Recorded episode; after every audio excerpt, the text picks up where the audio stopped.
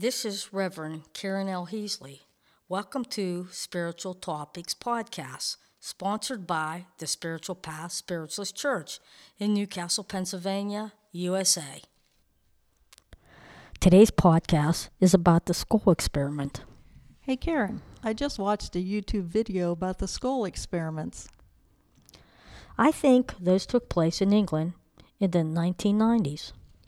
Yeah, between 1993 and 1998. Four mediums, Robin and Sandra Foy, and Alan and Diana Bennett, started the experiment. It was conducted in one of their houses, wasn't it?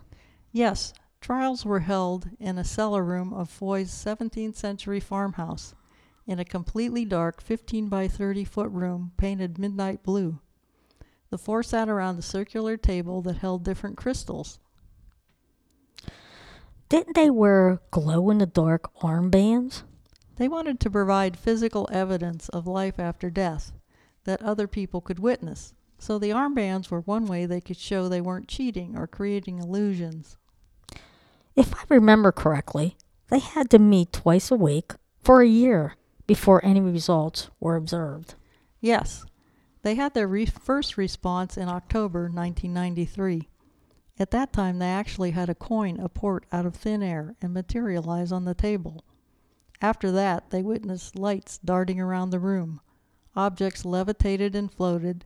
Voices came out of midair. Then they established two way communications with a team of spirit people through a cheap tape recorder. I remember reading that the mediums were told the location of the house was important in helping build a bridge between the worlds. To create the bridge, they used what they called creative energy. It was a different kind of energy than the ectoplasm used by mediums in Victorian times. Maybe that's why they had success. There was a remarkable range of physical evidence photographic and video material, numerous apports, levitating of objects, spirit hands interacting with observers, and spirit voices communicating directly from a point in space.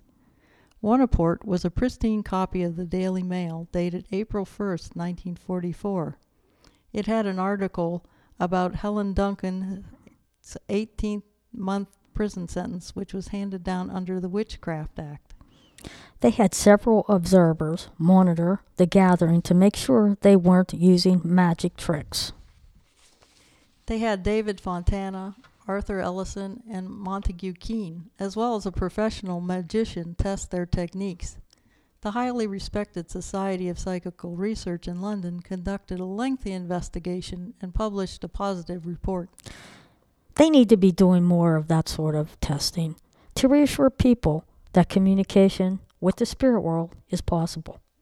The Bennetts were joined by Grant and Jane Solomon to begin the Norfolk experiments in 2006.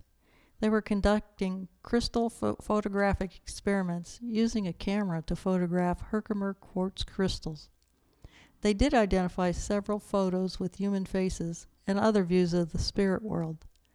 I checked their webpage, but didn't see any more recent information.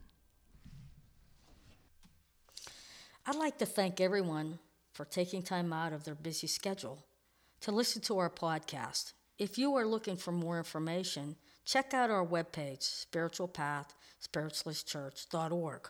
We are also on Facebook and Twitter. Our Blog Talk radio show is True Seekers 5 every third Sunday at 7 p.m. Eastern Standard Time. Come back and listen to us again. Have a blessed day. This is Karen L. Heasley of the Spiritual Path Church. May you be the light that helps others see.